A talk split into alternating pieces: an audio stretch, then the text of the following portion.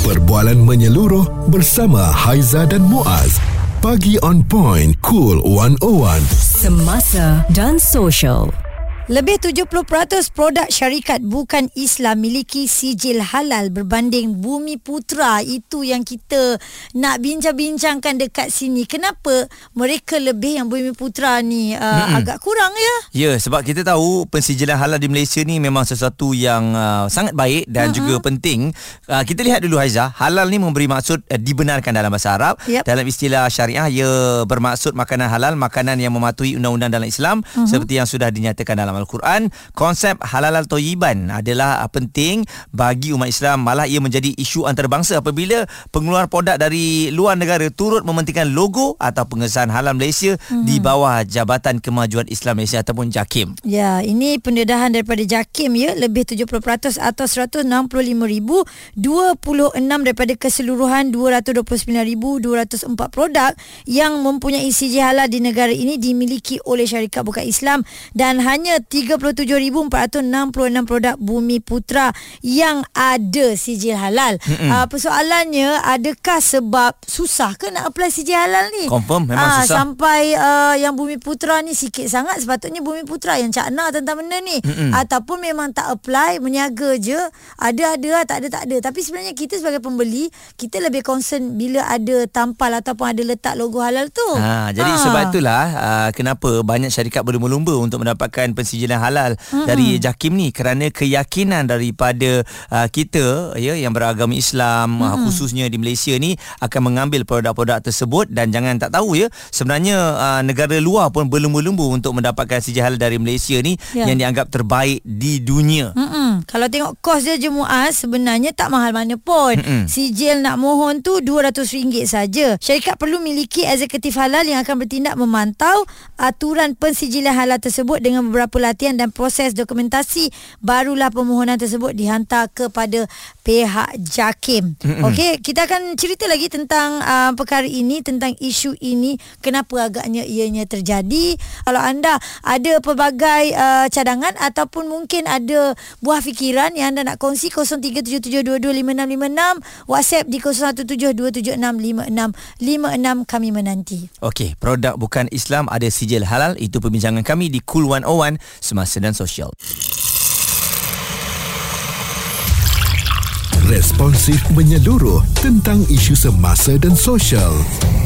Pagi on point bersama Haiza dan Muaz di Cool 101. Haiza dan Muaz di Pagi On Point Cool 101.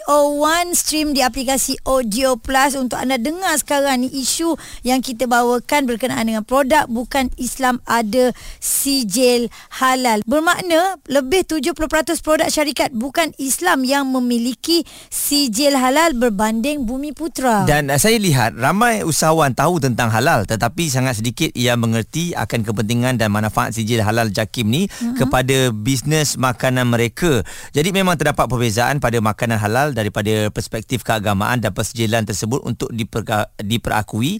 Namun kedua-duanya memberikan manfaat yang amat besar kepada masyarakat. Jadi kalau syarikat tu memang dah syarikat Bumi Putra, orang Melayu, Islam, mungkin kadang-kadang mereka terlepas pandang melihat sijil halal JAKIM ni, tak apalah, kami pun memang orang Islam ya. Jadi apa nak sijil lagi? Mungkin itu yang menyebabkan mereka tidak membuat permohonan untuk sijil ini. Ya, dan kriteria untuk halal itu, sijil halal tu sebenarnya ada banyak tau. Bukan hanya semata-mata sebab awak Islam, okey dah halal. Tapi sebenarnya kena banyak lagi nak tengok. Okey, ini adalah daripada pengarah bahagian pengurusan halal JAKIM. Kita nak tanya kepada Cik Muhammad Zamri Muhammad Syafiq, adakah sijil halal ini wajib diambil oleh semua peniaga? Akta Perihal Dagang dinyatakan dengan jelas bahawa permohonan sijil halal ini bukan suatu compulsory, tetapi dia adalah suatu yang optional, suatu yang pilihan, kan? Voluntary lah, kan? Jadi bila mana dia merupakan suatu yang boleh dipilih oleh industri, kita dapat lihat di situ kenapa industri begitu berminat untuk memohon sijil halal. Jawapannya adalah kerana tahap kesedaran di kalangan pengguna di Malaysia ini amat tinggi, amat tinggi untuk menggunakan produk halal. makanan, minuman, barang godaan, malah medical device pun, pharmaceutical pun mendapat permintaan yang tinggi daripada kalangan pengguna. Jadi bila begitu keadaannya, pihak industri tidak ada pilihan melainkan dia mesti memenuhi keperluan pengguna. Ini dikatakan sebagai customer driven dalam era digital ini.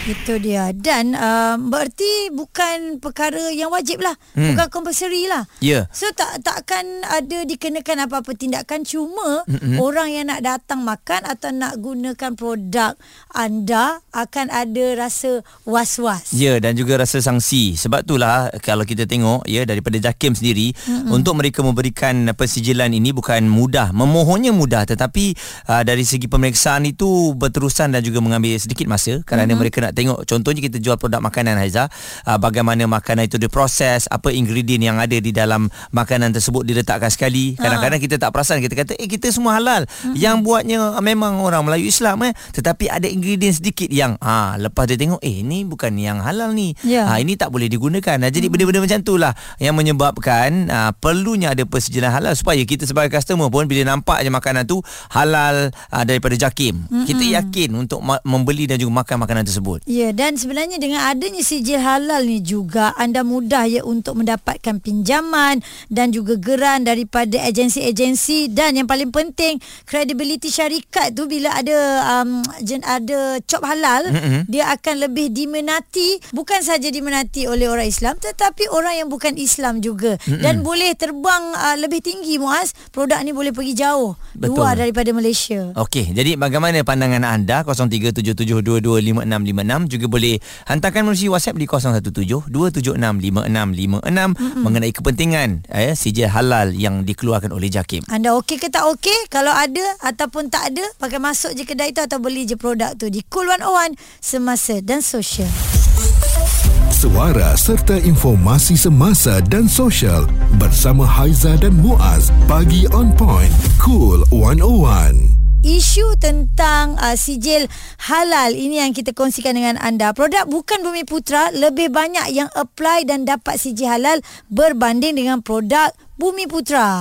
Jadi ini yang menjadi satu perbualan dan juga perbincangan, mengapa mungkin satu mereka ramai ataupun banyak lahir ataupun ada dalam produk-produk di tempatan ini, di market. Sebab itulah banyak yang apply Dan selain itu juga bukan saja produk, kadang-kadang restoran pun kita tengok ada pensijilan halal.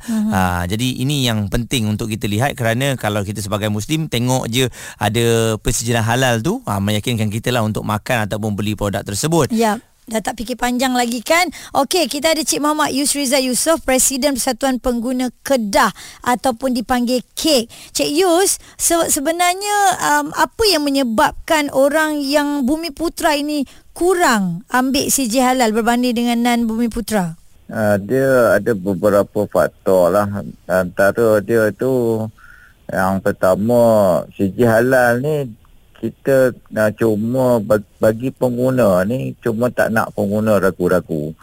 Jadi bila produk tu daripada Bumi Putra, kebanyakan pengusaha-pengusaha dan juga peniaga-peniaga Bumi Putra ni, dia yakin bahawa dia ni dah Islam Melayu. Jadi dia fikirkan bahawa pengguna-pengguna Islam tu akan tetap membelilah walaupun tanpa ada pensijilan halal. Berbanding dengan Bumi Putra. Bumi Putra ni terkejar-kejarlah untuk mendapatkan sijil halal, disebabkan pengguna dia nak pergi tengok produk ni, produk bukan Bumi Putra. Kalau kata saya tengok memang 100% dia akan nak produk, terutama dia produk makanan, dia nak sijil halal berbanding dengan bukan Putra. Yang kedua, dia tu nak mohon pensijilan halal ni memang melalui satu proses yang agak sukar. Oh, ingat bunda aja Dia panjang ke dia punya permohonan tu? Dia halalan tu, ibarat saya pernah lah juga terlibat dengan inspection tu. Bila kita pergi ke satu-satu pengusaha tu, memang kita akan cek habis lah. Dari segi kebersihan, dari segi tengok ada pekerja pun kita cek juga. Pekerja dia tu bersih-bersih, dan juga premis dia tu Dan juga kita tengok tak boleh menggunakan barang terlarang. Di samping halal tu, toiban tu ditekankan. Ya, bersih ya. Dan juga dokumen-dokumen yang diperlukan memang akan melalui satu proses yang agak sukarlah. Jadi kalau kita lihat persijilan ni pun kadang-kadang ada daripada Thailand, daripada Indonesia pun ada yang masuk market juga ya. Logo dia tu. Adakah produk tempatan kita yang mengambil halal daripada sana je?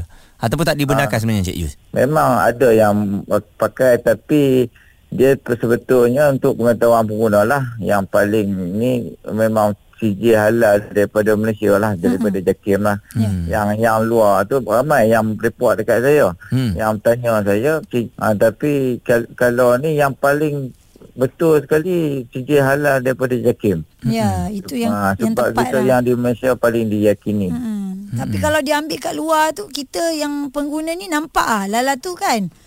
Macam mana tu? Agaknya mungkin dekat luar lebih mudah cara nak ambil. Mungkin tak betul pun. Kita tak tahu kan. Sebab memang kalau kita nak cek tak boleh dekat sini. Kata betul kan benda ni halal? Halal tu boleh kita tak? Kita boleh cek barcode dia tu. Sekarang ni kita boleh cek online. Barcode dia dan kita cek di dalam web JAKIM sebagainya. Kita boleh cek sama ada betul ke ada sijil halal ataupun tidak betul.